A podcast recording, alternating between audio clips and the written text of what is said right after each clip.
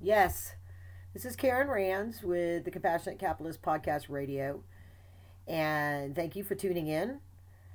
So, we're at the beginning of a new decade and a new year, and everybody, just about everybody that has any bone of ambition or striving for success, worries about procrastination. I mean, there are some people that don't have it, but that's because they've already done this and you can tune me out and stop listening now. but everybody else has a personal struggle with procrastination at some point in their journey. So last week I did goals and setting goals. And so this week I thought procrastination would be a great topic because I have, as I said last week, set many new um, ambitious goals for myself and only way to accomplish them is to stay laser focused and to not procrastinate at all. So i did a series a while back a success series that was based in part on uh, the teachings through of think and grow rich with napoleon hill. And one of the topics that's in his book is procrastination and overcoming that and to cover that topic, I had a very successful serial entrepreneur, had had multiple successful entrepreneur endeavors, and had started his own investment venture fund, Kris Jones. He gives his bio and his history. And so I, I pulled this particular show out of the archives and cleaned it up a little bit, took out, you know, extraneous information because it just was such good content.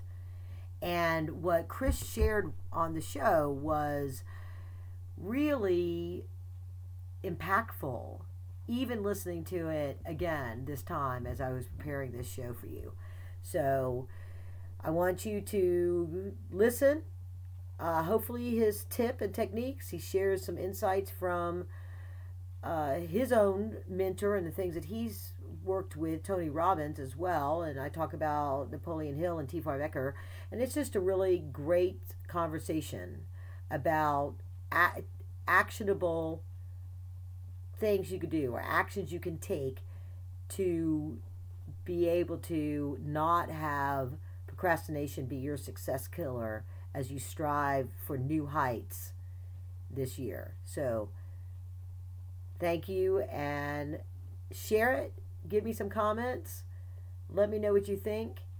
And uh, we'll have a great uh, interview with a venture capitalist next week.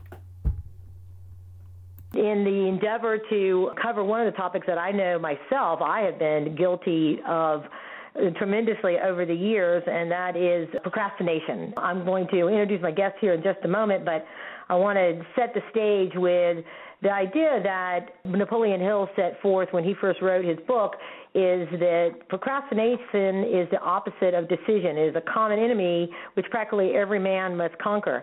And in today's society, we think of our common way of procrastinating, I just delay doing something. I intend to go and do it, but I just delay doing it. I put it off because either it's a a task I'm not looking forward to doing, or it's a task that's difficult that I have to learn new skills to do, or whatever that may be. We put off and we make excuses, and that is procrastination. And of course, that leads to failure because we get rushed in doing it, we don't necessarily do it right, or we take shortcuts, or we don't get it done in a, in a timely manner. So it leads to failure oftentimes. It's interesting that Napoleon Hill um, describes it as the opposite of decision because I hadn't really thought about that till I started to reread the book and understand my own behaviors.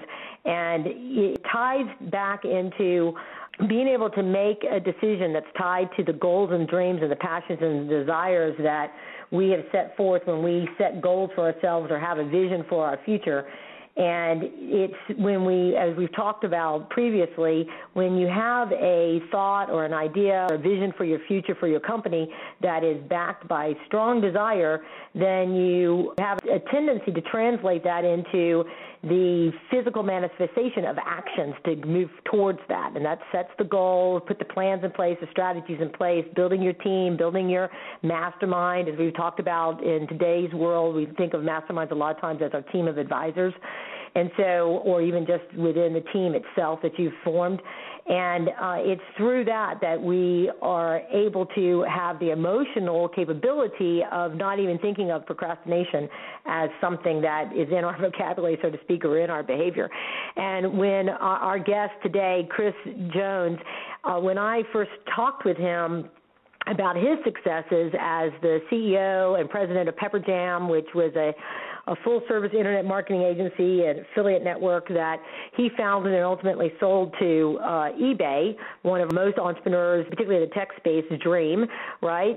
Since leaving that, Kris went on to form an early stage investment fund called KBJ Capital, which has invested in a number of companies. We got to talk, and we really weren't exactly sure at the time what I knew I wanted to interview him on this show to share his insights with our audience of entrepreneurs and investors. And there's so much that uh, he can share. When we started talking, it was obvious that procrastination was something that he had a unique perspective on. I encourage you to go to his website, krisjones.com, and learn more about them. He has a blog he talks about in a lot of his articles. He's been in Forbes magazine, an article called The Dark Side of the Moon Why So Many Entrepreneurs Fail, which is a great read. And there's so many things that he can provide some insight to. So without further ado, I'd like to introduce you to Kris Jones. Welcome to the show, Kris. Thanks, Karen. I really appreciate the setup and, and also I appreciate that, you know, I, I was given the opportunity to connect with you and and also, you know, for you to provide a platform for us to engage into a conversation about what I think not only in business but in real life a lot of us struggle with and it's it's what do we want to do with our life? Who do we want to become? And how do we take the first step? And, and I know you know, that's something that I deeply care about. Um, you know, uh, one thing uh, that you didn't mention in my uh, introduction, which is completely appropriate because it's not something I talk a ton about, but you know, over the last 15 or 20 years, even though I've been a successful entrepreneur and and I've got uh, a good track record, I've spent a lot of my time, um, you know, on personal and professional development. You know, uh, Tony Robbins says one of his one of the mantras he used when he was going through through his early life was you know every day and every way i'm growing stronger and stronger. I think one of the perspectives that i have on life and i've had for a long time is that every single day is a baseline. And so for anyone that's out there listening to your show right now or that might be listening to it in a in a in a um, recorded fashion in the future i want you to understand that um, you know, every day you wake up, there's an opportunity to set the stage to live a life that is more consistent with who you want to become and better represents the type of truly want to take. And when you start doing that, when you start asking yourself, you know, what is it that you really want? You know, um, and what is your purpose? That kind of thing, without without putting too much pressure on yourself. Really, just you know, what makes you happy?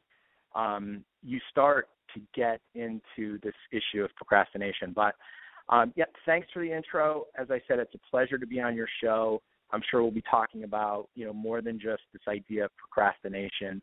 Um, and in future shows, we could tackle some other meteor issues. But I just want your audience to know it's something I care deeply about. I care deeply about um, people's happiness, and I, I honestly, sincerely believe that all of our best days are ahead of us if we truly embrace the fact that um, you know we could become more consistent in our lives with who we want to be. And the sooner we could do that, the sooner that we all could do that, the more happy we'll be, and the more successful um, will the things we'll achieve will, will far exceed our imagination.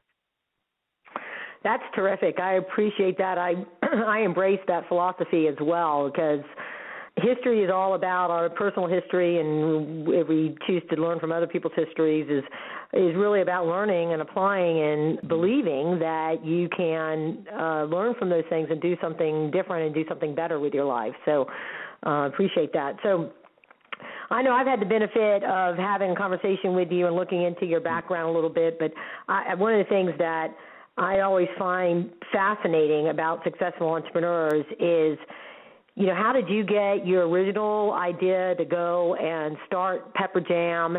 Tell us a little bit about the impetus of that. I mean, it was right at the, it was really kind of at the at the beginning of of um, you know the whole internet world. So you were a leader, I would guess, sort of forging the way, mm-hmm. a maverick in that space. Uh, mm-hmm. How did mm-hmm. you go about getting involved in that? And we'll talk a little bit more mm-hmm. about some of your specific experiences of those early days, because I think I.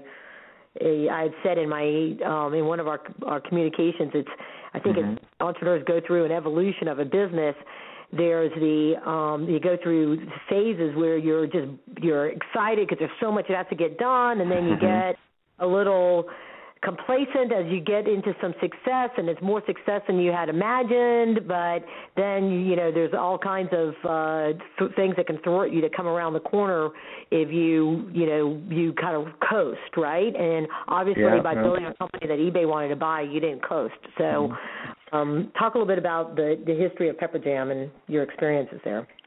Yeah, so um, just to set the stage real quick, it was the late 1990s. Um, the 18 months prior to me founding the company um, with my brother Rick, um, uh, I was really obsessed with the internet and how you know everything I was reading and everything that I was learning – suggested that it was going to be incredibly disruptive and in a positive way, meaning that opportunity would come from what was about to happen and how the internet and I just really embraced that people do things. Um and so I was I was fortunate. And and a lot of that was available, you know, if if you spent the time back then really kind of appreciating it and reading through it and and looking, you know, sort of into the future. So I was the guy that um you know would tell anybody that was willing to listen that the internet was going to change the world. So my brother called me in 99 1999 and said, "Hey Kris, you keep talking about the internet. Why don't we start an internet business together selling our, our grandmother's gourmet food product, um, which we ended up calling Pepper Jam."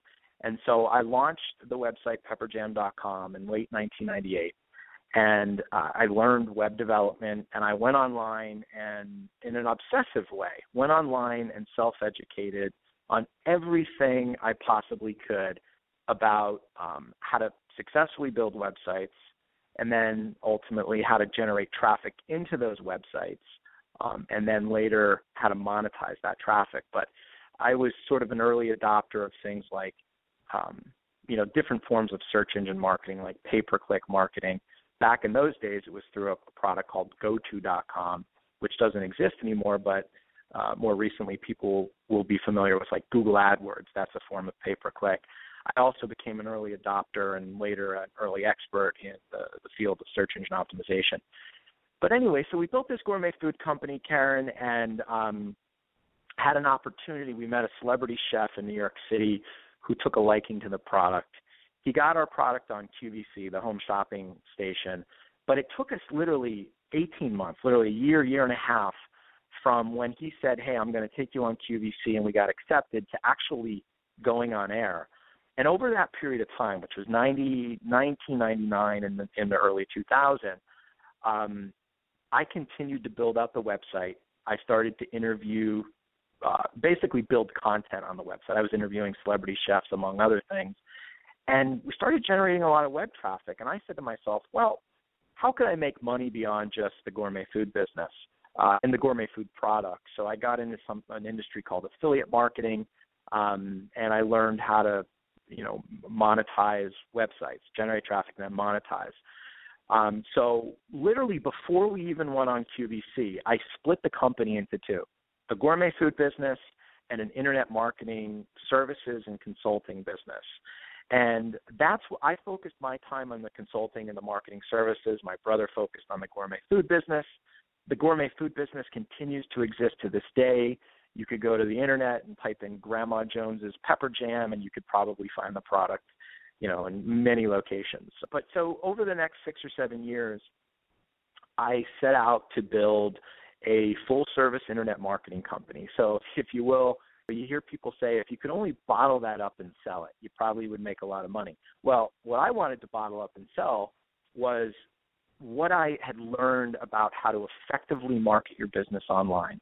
And I knew that more and more businesses would be coming online, you know, through the early and mid 2000s and of course the late 2000s, and that they would need a professional company, both services and later technology, to help them along the way. What I didn't know, even though I was ambitious, was that Pepper Jam, this company that I had created, would become, uh, in its day, you know, one of the nation's leading uh, companies of its kind. Uh, and we won a ton of awards and had an amazing time. And I got to do a ton of traveling and public speaking. I even wrote uh, I've written several books, but I wrote my first book during that period of time. And um, yeah, I mean, it gained so much national attention that we were acquired uh, in 2009, and it's afforded me the opportunity to build an investment fund and now put money to work investing in, in, in other uh, startups. So that gives you kind of a flavor for, for what I was for what happened in my early early career. Yes, okay, that's exciting. It's always, uh, you know, seeing an opportunity, stepping into it. That's really kind of what we're talking about. You know, people, yeah. entrepreneurs, and some of the other shows that we've done talk about seeing an opportunity, stepping into it, and taking the action, making the decision to go forward. So you started out with a food product company and saw an opportunity and shifted and decided to go after something that not a lot of people understood at the time. So you know did you ever struggle with um it being an idea that you want to do and it's sort of like you've two masters oh do i stay with this versus this other? Or or how, did you ever struggle with that that can lead to that indecision that napoleon hill talked about that so many times thwarts entrepreneurs so i know we're going to dive into this so i'll just i'll just attack it head on um, so the way the way that you take action in life is to start with the outcome. Um, so to to really remove the indecisiveness about what what it is that you're truly going after in life, and and that could mean anything. When I was, and I'll just give you the the just the point. Uh, I'll get right at the heart of what why I did what I did. Um, uh, and by the way, as I've matured, my my goals and my outcomes for what I really want out of life have become different. But I was, you know, a late teenager, early twenties, and I, I, I really I came from nothing, you know, in terms of wealth and connections and that kind of thing. But I decided to write down goals because a lot of the personal development stuff that I was learning was about, you know, getting clear on your outcome and, and writing it down. You know, what is who do you want to be? What do you want to accomplish? And um, I wrote down that by the time I was 30 years old, and I was probably 20, 19, 20, 21 at the time, I wanted to be a millionaire. And I and I and and, and probably at the time it was for superficial reasons. You know, I wanted things because when I grew up I didn't have a ton of things, but it was a goal nonetheless.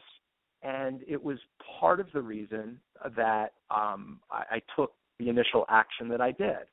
And so taking those initial steps of, you know, should I break off of the gourmet food business or not, to me really wasn't a hard decision because what I what I had learned was that wow, you know, Kris, you're developing skills here that um so I, I started to monetize the gourmet food business website, but then I was like, well, if I could make, you know, five hundred dollars a month from this website, you know, what what if I had five of these websites?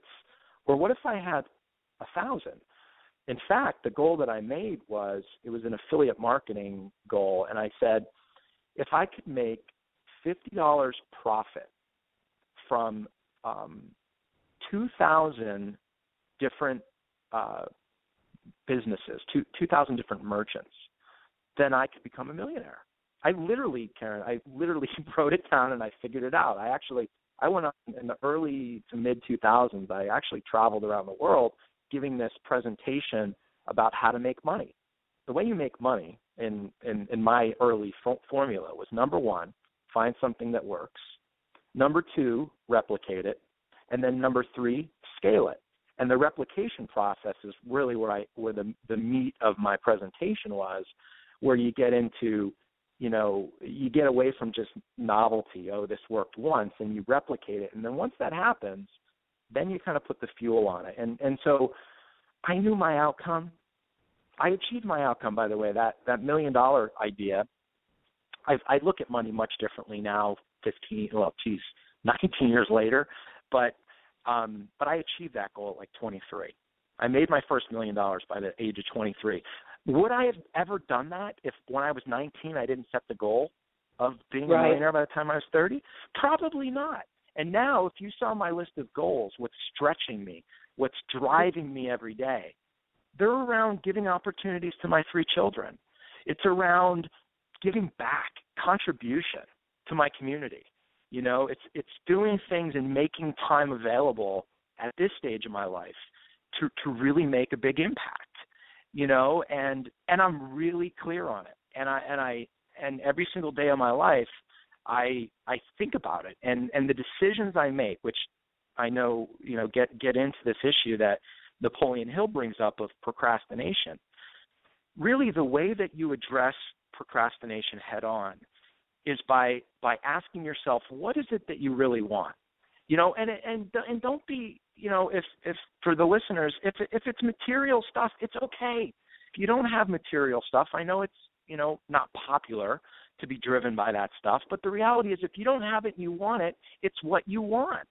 And once you get it, you may say, well, geez, this isn't as great as I thought it was. But you know what? If it's what you want, it's what you want. Get clarity around what you want. And then you say to yourself, you know, well, eh, hopefully there's a bigger purpose to this all. You know, you, you, maybe maybe I want to have a million dollars because if I have children, I don't I want them to go to private school or I want to be able to to to buy a bigger house or I want to be able to something I did almost 10 years ago is I said to myself, I want to be able. My mother gave me everything that I ever could have wanted as a ch- as a child, even though we didn't have much. I want to buy that woman a home one day, and I want it to be her the perfect home for her, ranch style home, one floor, so she doesn't have to walk upstairs. Well, I did that 10 years ago because I was really clear on what I wanted to do with money. So anyway, the purpose thing is really important. So number one, ask what what is it that you want. Number two, what is your purpose? So you got to dive a little bit deeper there. Once you get clarity on that, the third step is to capture. I mean, there's different ways of doing it. I use a program called Rapid Planning Method. It's a program by Tony Robbins. Um, it, it's a couple hundred dollars. It's a like a 10 or 11 day DVD course. Um, I've I've gone through the training on this multiple times. Um, but what it allows you to do is it allows you to compartmentalize, if you will, from a planning standpoint. You know uh, what it is that you decide to do on a weekly, monthly, quarterly basis, whatever it is. Um, for me, I don't much quarterly and and and annual planning. I really just plan out week to week to week. And so the you know once once you go through the, the programming, you figure out what you want, and you, and you decide, you know, what it is that you really want to accomplish with your life. Then this is the struggle. This is the struggle that we all have. There's so much to do. Everybody wants your time. There's so many opportunities. How do you decide where do you spend your time? Well, I'm going to tell you where you decide to spend your time because you've already spent the time ahead. Uh, well, you've already spent adequate energy ahead of time deciding what you really want and who you want to be. And so when you write, literally write down on a piece of paper all the things that you have to do over a given week, a given month, and you say which are the ones that are most important. And I do this every week, and I've never missed for years. I know it sounds crazy, like I have intense OCD or whatever, and I probably do have a form of it, which is completely fine because I think we're all normal um, regardless of who we are. But the fact remains you write down what it is, the opportunities before you. And then, so you, he uses, he calls that capturing. Tony Robbins calls it capturing. And then once you capture, you look for related things, you know, so he calls it chunking. So you, what, what the process really is, is to make uh, connections between related things so that you could you could accomplish you know um, multiple things with one. But once you go through that, so it might be meetings, you know that it might be you know I I'm, I'll be honest with you I've scheduled everything from sending my wife flowers to two I I take a 2 hour block of time and say I'm going to actually you know pull my son out of school and I'm going to I'm going to take him to the movies because I want more you know time with him. I've done that to take him fishing among other things because obviously that's one of the purposes in life is to have a really, really engaging, rewarding relationship with my children. So, um, so that's how you do it. The end result is that as you go through this process of getting more clear on what it is that you want out of life, it becomes much easier to take that first step. But that's the final, once you capture that, the next step is to actually schedule, schedule slash take action. You can't keep it in your head. You've got to take that first step. You've got to put it on your calendar. So for me, Google Calendar is, is critical to my productivity. Um, once I decide that I'm going to do something, I schedule it and I do it. Eh, there's no question about it. You know, I'm not the type of person that pushes things off. I, you know, I, I, I schedule that block of time, and then and then that just becomes, um, you know, what I, you know, what I do at that particular point in time in the future. So anyway, that gives you the flavor. So we took on the procrastination thing, and and I really believe that that's the key. The key is getting clear on what you want in life.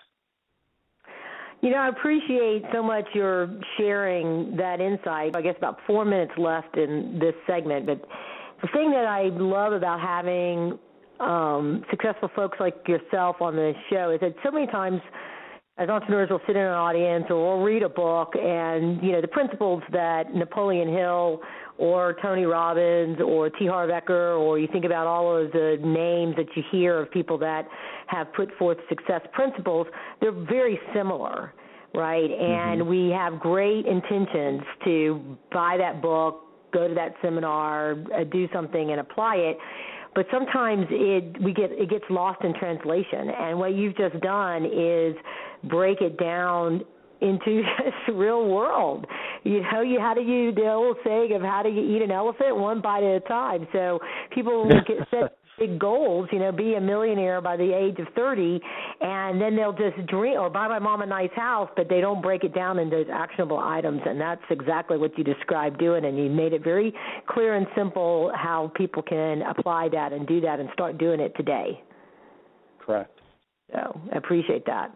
We have about a minute and a half left. I want to encourage people to go and read your articles and your blogs at krisjones.com, and that's with a K. And any other little tidbits or golden nuggets you would like to share with the audience before the show concludes? Yeah, you know, I mean, I, I really appreciate that um, I've had the platform. I mean, I, I certainly have uh, consumed a lot of uh, of the time of the show talking about what I think is so critical. Here's what I'll say in conclusion. Sometimes we get mixed up in our life between our personal and our professional ambitions. We you know this whole idea of work life balance here's here's what i want to quickly say about that. Once you figure out what it is that you really want in life there should be very little difference between what you do in your work and in your personal life. And um, there's no problem with separating the two. Um, but but realize that who you become ultimately is a matter of you believing that it's possible and number two taking the first step. And and once you do that you know you start to set you start to live a life that you're passionate about. And it doesn't matter what you're doing or where you are but it just feels right. And and i hope your listeners could hear that in my voice and i hope that they take that first step towards feeling that way yes i think so. I know um you've inspired me so And I look forward to our opportunity of having uh, future conversations on the air and sharing some other insights because I think there's a lot that can be learned from your experiences. You know, the the old adage of uh, travel in the footsteps of the one that went before you, and you know the journey's easier, right? So, yeah, uh, yeah. appreciate you taking the time to be on the show today and share, you know, just the nuggets that we've done so far in this short time. And um, well, I always like to conclude the show with my phrase "onward and upward." So, with that, I'll uh, conclude the show and thank you very much, Kris. Have a great Thanks, day. Karen. Bye bye.